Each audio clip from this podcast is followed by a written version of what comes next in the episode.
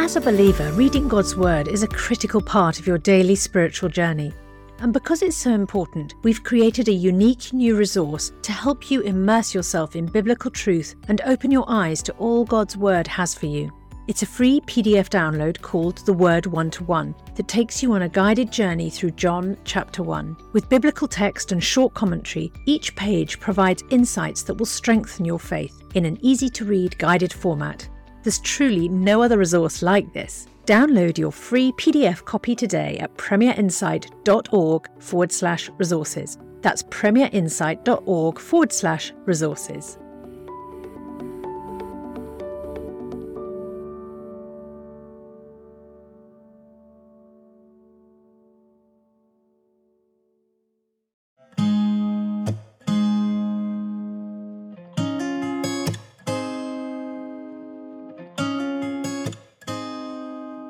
The Ask NT Wright Anything podcast.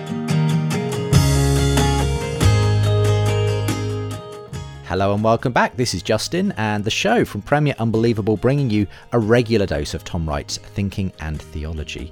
We're currently hearing material from a special evening with NT Wright that was hosted at the Rock Church in San Diego, and we're going to jump back in on his conversation with church pastor Miles McPherson, today discussing issues such as racial reconciliation and women's ministry in the church. First, though, thanks to a listener in Australia who left this review. Thank you, Tom and Justin, for your great biblical teaching with such genuine pastoral care and compassion as well as leaving their questions from all over the world. People uh, send in their ratings and reviews from all over the world, so it's great. Great to have those. Helps others to discover the show if you can do that. And by the way, if you haven't discovered them, we have a bunch of other great podcasts from the Premier Unbelievable stable. Our mothership, as it were, is the Unbelievable Show, where I bring Christians and non Christians together for dialogue and debate. We've had some really fascinating editions of the show recently, uh, uh, including Ian Dunt and Andy Bannister debating whether religious funerals are empty and platitudinous in the wake of the Queen's state funeral.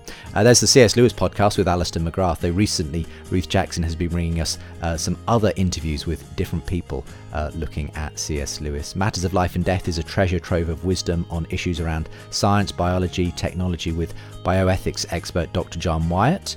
And of course, Unapologetic is our newest podcast. That's recently seen Mary Jo Sharp on reaching young people, and the story of John D. Wise, who came to faith after 25 years as an atheist professor of philosophy. Fascinating story there. So you can find all of those podcasts and more at uh, premierunbelievable.com. We're also releasing the Unapologetic series now on our YouTube channel as well, if you want to check that out. Uh, so links are all with today's show. Uh, and if you want to support us, get more info, register for our newsletter, and ask a question, it's the same link premierunbelievable.com. Let's jump into the second part of this conversation between Tom and Miles McPherson.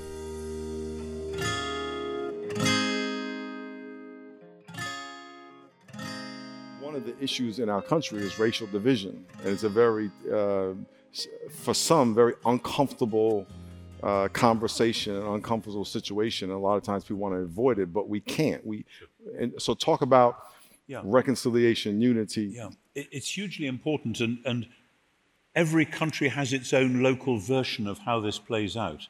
I mean, you in America, for very obvious historic reasons, have a very sharply focused version of this. I, I was actually in Birmingham, Alabama, just a few weeks ago, and I was taken on the Martin Luther King Trail and shown all the places. And I'd read about them. I remember, I, I know exactly where I was when Martin Luther King was killed. You know, I remember all that.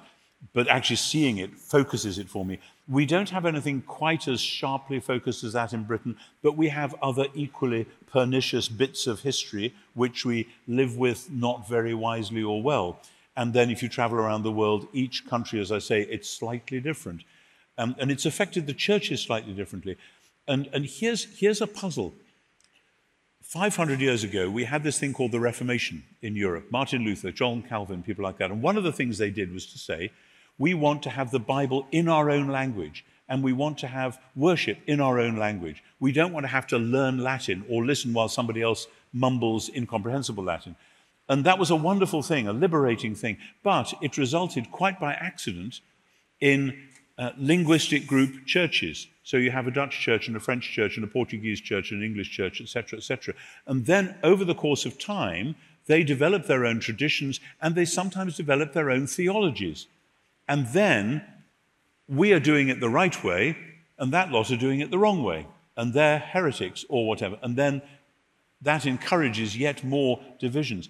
And tragically, then you get the more explicit and unpleasant racial or ethnic overtones building into that, and especially the fear that people have of the unknown. If in this village we have only ever had people who look exactly like us, mm-hmm. suddenly a family come in who look very different, and we don't know what they're going to do. We don't know how they behave. And because cultures are very different, they may surprise us and frighten us by what they do. So those natural reactions, the church had lost in the 16th century the ability to name that reaction for what it is. Because in the New Testament, think of the letter of Paul to the Galatians.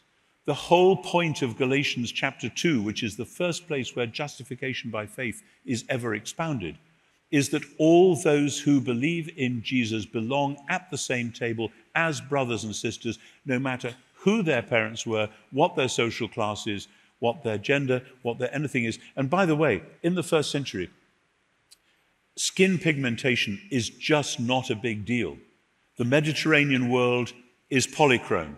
There's all sorts of different shades, and nobody talks about it. It's not a problem unless you happen to get somebody who comes from so far south in Africa that their skin is absolutely totally black, and then people do sometimes comment. It's actually in the Song of Songs, there's one point where, which mm-hmm. does that as mm-hmm. well. Mm-hmm. But so we have translated that stuff into skin pigmentation.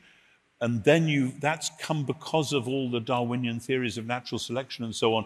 And that's pretty nasty stuff. Mm-hmm. And we have inherited that on top of the other mistakes. I'm sorry if this is complicated, but you need to know this isn't just, oh, I have this prejudice and you don't, or whatever. There are deep social, cultural roots to this in Europe and North America. But where it all comes down to is quite simple that in the gospel, in the creation stories, God doesn't say, I'm going to create this lot in my image looking like this and that lot in my image looking. We are created in God's image, all of us. Let's get used to it and celebrate it. and, and that we are, and then again, not only Galatians, but Colossians. Paul says, you know, here there is no Jew and Greek, barbarian, Scythian, slave free. Uh, we are renewed in knowledge according to the image of Creator, and we are all one in Messiah Jesus. It's fascinating to me that the Western Church, both Catholic and Protestant, both liberal and conservative, managed to screen that stuff out.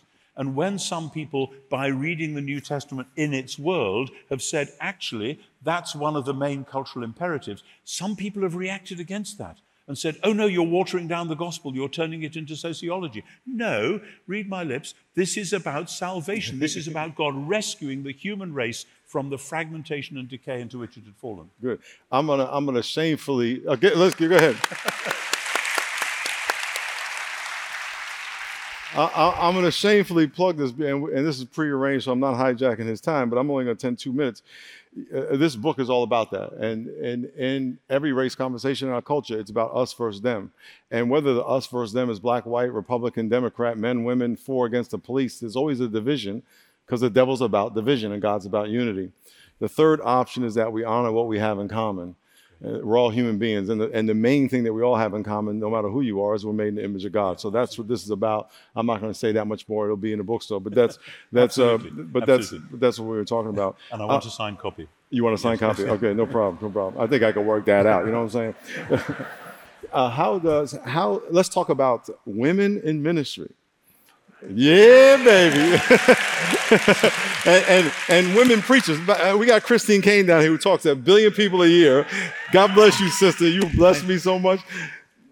The funny thing is that you get that round of applause for raising this topic. In Britain now, you just get a yawn. We settled this one years ago. and, uh, why? I, am just trying to help out my sisters. You know what I'm saying? Just trying to help out the ladies. I, I get asked this wherever I go. And I have two quite easy biblical answers. John chapter 20, Jesus is raised from the dead, and the first person he meets is Mary Magdalene. He does not say, Mary, I've got some really important news. I want you to go and get Peter because I need to tell him so that he can then go and tell everybody else. He says, You see where this is going? Jesus says, Mary, Go and tell my brothers, those men who are hiding at home because they're scared, go and tell them, I am ascending to my Father Just and your saying. Father. To that is the foundation of all. This is a very. This is a bishop speaking to you about Christian ministry. Go ahead. Bishop. That is the foundation of all Christian ministry. Is the news that the crucified Jesus has been raised from the dead and is now to be the Lord of the world. And it's Mary who gets to do that first. And then the, the other passages. The other passage is Romans 16 when Paul gives the letter to the Romans, probably the most important letter ever written, who does he give it to to take to Rome? A lady called Phoebe, who is a deacon in the church in Cenchreae, which is the eastern port of Corinth. She's presumably an independent businesswoman. She's on her way to Rome. Phoebe, will you take this and deliver it to the different house churches around Rome? And almost certainly in the ancient world, the person who delivers the letter is the person who will read it out, because she will know, because she was there when Paul was dictating it, etc. And also, this isn't absolutely certain, but it's high probability, she is the first person to explain when people, what did Paul mean by that? People get surprised when I tell them that highly likely the first ever exposition of Paul's letter to the Romans was done by a Christian businesswoman from Eastern Corinth. You know, I, with those two in mind, whatever the other passages mean, and they're difficult, they contain, like 1 Timothy 2, contain words that don't occur elsewhere in the New Testament, etc. Whatever those passages mean, that narrative is so clear and to anyone in the first century, again, read the New Testament in its world. Think what those passages would mean. And I think game over. We are sharing ministry together.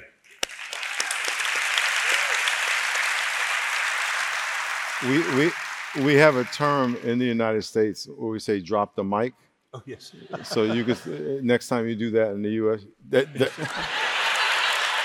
I, I've seen it done. you've seen it done. You've seen it done. Uh, uh, just one other example. Some people get hung up on some of those, those, those passages about head coverings. Talk about head coverings. Yeah. 1 Corinthians chapter 11, I was saying to Miles before, if and when I get to meet St. Paul, I have a short list of passages that I want to ask him about. And I've been studying Paul's letters and translating them and writing commentaries on them and preaching on them all my adult life. 1 Corinthians 11, verses 2 and following, the main thing Paul wants to get across is that when women are leading in ministry and prophesying and praying in public, they should look like women and not look like imitation men. That's the main thing he wants to say. So, women in that culture dress in a particular way, they have their head covered, and women who go around without their heads covered in some way, they may be shameless women from the streets, and Paul does not want the church to get that reputation. Or they may be trying to say, well, because we're doing this now, we are like men, and men likewise should look like men. How Paul argues that is a very interesting line taken from Genesis about Adam and Eve and about uh, men being in the image of God and then women being reflecting and being the glory of man. Now, the glory is an interesting term itself. I do not have a good exegesis of this. I put my hand up. I've read pretty well all the commentaries from this last century or so on that passage. I've read articles, I've read books. They all disagree. It's seriously, they do. It's clear what Paul wants to do with it. It's not clear to most of us exactly how that argumentation works. If somebody's got a better idea, please email me and let me know because that would be fun to discover. So that's, that's where I am with that one. Okay. Uh, how does reading the New Testament connect with discipleship? With discipleship, Yeah. well, well. I cannot envisage discipleship without reading the New Testament. Now, I have to be cautious about that because people who have severely different mental states, or say somebody with Down syndrome or whatever, may find it very difficult to read the New Testament, but my goodness, they can be disciples. So uh, I would say the norm, and this is why the early church taught people to read, so that the, the early church was an educational institution. Many people in the ancient world were functionally illiterate. The church taught them to read so they could read Scripture, and they needed to read Scripture because Scripture is the vehicle of Jesus' authority for the church. Scripture is written by prayerful people to shape God's people to be disciples of Jesus. And that means that Scripture. Scripture is like a great river which is flowing along. It's a great story, it's a great narrative, and we are caught up in it, and we learn to swim along with it, and it shapes us, and we get the feel and flavor of it, and, and we are learning to swim with its currents. That's one of many images one could use. And there are many different ways of reading scripture, and this is partly a personality thing. Some people love to study tiny microscopic details, other people love to read whole books at a time. I would say do both. Read the Bible in huge chunks, take a day sometime and read a whole book or even two books at once and just praise God and let it wash over you. Or then take an hour or two and take one paragraph and drill down into it, asking every question you can about every verse you can. And whatever you're doing, whichever of those are somewhere in between, you will find your discipleship is shaped, directed. You will be nudged by the Holy Spirit in ways you hadn't imagined. And so it goes on. I mean, the Bible is the book for and of the people of God to shape us to be God's people for God's world.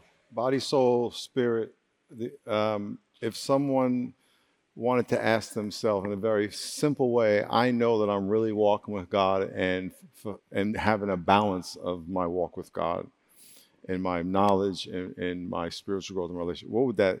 How would you uh, encourage? How would you encourage them to assess that in a very high level, very simple level? There are many passages in the New Testament which tell us to examine ourselves. And Paul says at one point in 1 Corinthians 10, let the one who thinks that he stands take heed lest he fall. And you know, I say it to myself as a preacher and teacher we are all vulnerable, and never more so than when we think we've more or less got it all together at the moment. And uh, God has ways, fortunately, of reminding us of this. In my case, the way in question is a lady called Maggie, to whom I've been married for 48 years, and who um, puts her finger on this with brutal accuracy. Um, the fourth member of the Trinity. The fourth member of the Trinity feels, feels, like feels like that sometimes. Bless her. I thank God for it every day. Um, but seriously, you know that line at the end of um, C.S. Lewis's Narnia stories, The Last Battle, when the line is farther up and farther, further up and farther in. That's always the vocation. Wherever you have got to, there is in fact much, much more. One of, the, one of the joys for me of being a biblical scholar, age 70 as I am now, is that I'm as excited by these texts and they are as fresh to me now, I really mean this most sincerely, as they were when I started studying at 2021. Um, because I keep on seeing more and I keep on thinking, why did nobody tell me about that? And then I think, maybe they were trying and I just wasn't ready for it. And God is always trying to teach us more, not just the head knowledge, the information, though that too, hence the stuff, but also um, challenging us about this aspect of our lives or this aspect of, about God's world and where it's in pain and why aren't we doing something about it. Um, and it's thrilling to me to see over the last generation that though the churches in general have made and are making many mistakes, and many of the mainline denominations, including my own, are making some terrible mistakes at the moment, nevertheless, God is doing new things. You know, I don't think a church like this would have been imaginable 50 years ago, 100 years ago. And there are many, many churches like this. Thank God for that. People often ask me about the state of the church in England. I say, well, the mainstream churches are in decline. There are wonderful things happening within them, but I look around and I see all sorts of new Christian movements. My only worry then is the disunity where they ignore one another and don't get together. It's why I'm always delighted as an Anglican to accept an invitation from somebody in a different tradition. Mm-hmm. Let's get it together and hold it together. And Paul says, that you may with one heart and voice glorify the God and Father of our Lord Jesus. The unity is the thing we should be aiming at. Mm-hmm.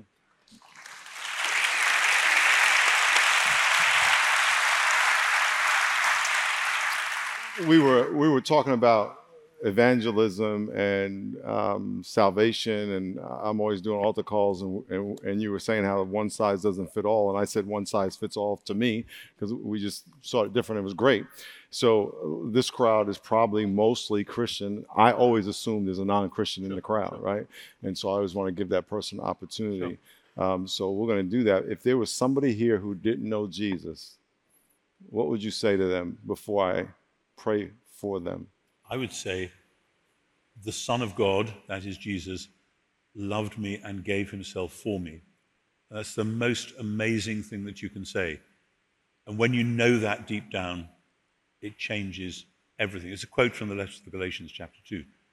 And if that's something that makes you say, strange, it doesn't resonate with me, then read the story of Jesus dying on the cross slowly, thoughtfully, and if you can, prayerfully, and see what it says to you, because it's all about that. It's all about love, God's love for you. The Son of God loved you and gave himself for you. That's where I would start. it. So, in a minute, we're going to pray. And there may be somebody here that you came and you never asked Christ to be your Savior. You've just been going to church and it's been head knowledge for you, or it's been a religious experience, or it's been a tradition. But you say, I want to have a personal relationship. I want the Spirit of God to live in me, forgive me of my sin. I want to be that working model, and I want to start that journey. Um, we're going to lead you in a prayer. Whenever you see two people get married, uh, when they say their vows, they are simply stating to the world that they understand the parameters of the relationship. The vows aren't magical, it's really just them stating what they believe. And when you ask Christ to be your Savior, really stating to Him, God, I understand that I'm a sinner and you died for me and that you love me and that you want to fill me with the presence of God and, and make me a new creation. The old is gone and new has come. And God says, That's all I need to know. right? I, I got it. And He'll take care of the rest. and then He walks with you in relationship.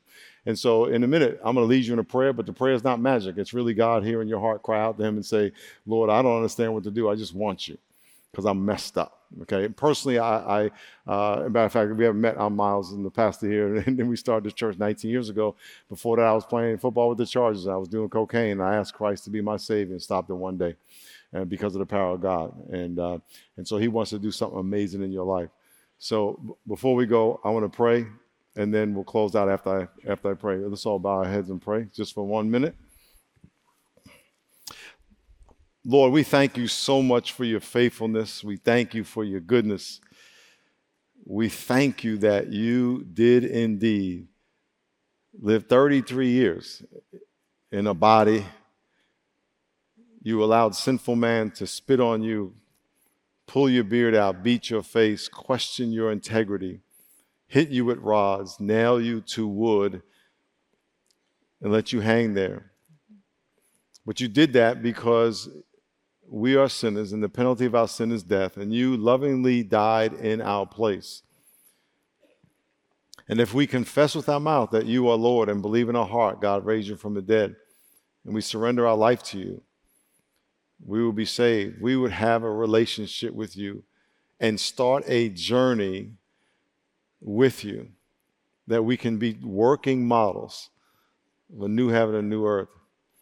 So if you would like to ask Jesus to forgive you of your sin, if you would like to begin a relationship with him, a spiritual relationship with him, pray this prayer with me in the privacy of your heart.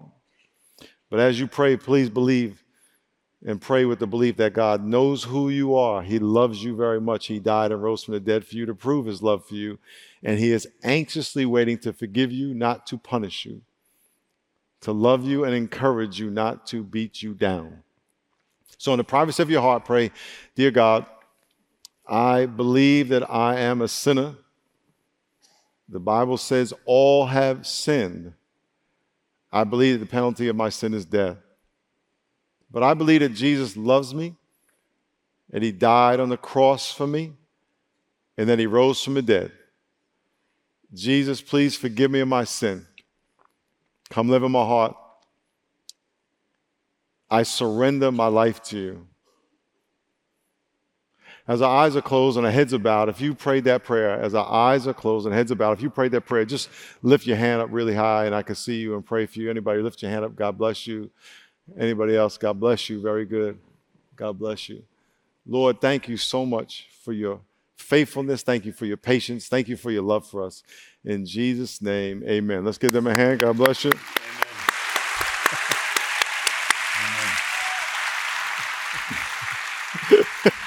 I like your smile, man. I like your smile. When I went, to, I was in London uh, two weeks ago, and I and whenever I hear, uh, whenever I, I can't speak to everybody, but the people I know from America who hear your accent, we think that you guys are intelligent. But then I was in London last week and I found out that's not really true. but then I met him and I was like, okay, now I'm back to thinking that again. You need, you need to come to Oxford. I need to come to Oxford. Those are real intelligent huh, people. Is anything you would like to say before we um, thank you for your time and your and your work? Just, it's great to be with you all, and I think particularly, I, I have grieved over the disunity of the church as much as anything else. Mm-hmm not only that it's disunited, but that we often don't care. We just do our own thing. We plant our own churches and we ignore everybody else. I see in this gathering people from many, many different styles of Christianity, etc. That's great. This is a symbol of something. We need to work at it. Thank you. How many people? Uh, uh how many people? Uh, uh, just so he can see, how many people are not from this church? You're from other churches. Yep, rather a lot. how, how, many? How many of y'all have never been here before? Raise your hand. Now you have. Now you have. God blessed us. God bless. I'm going to tell you a quick story. When we bought this building that started eight, 19 years ago, um, we had many, many experts say a church would never be here. And God said, I have different ideas. So that's praise to God in heaven. Amen. That, that, that is how God often works at precisely the point when somebody says, This will never happen or this can't happen. I think God gets a twinkle in his eye at that point.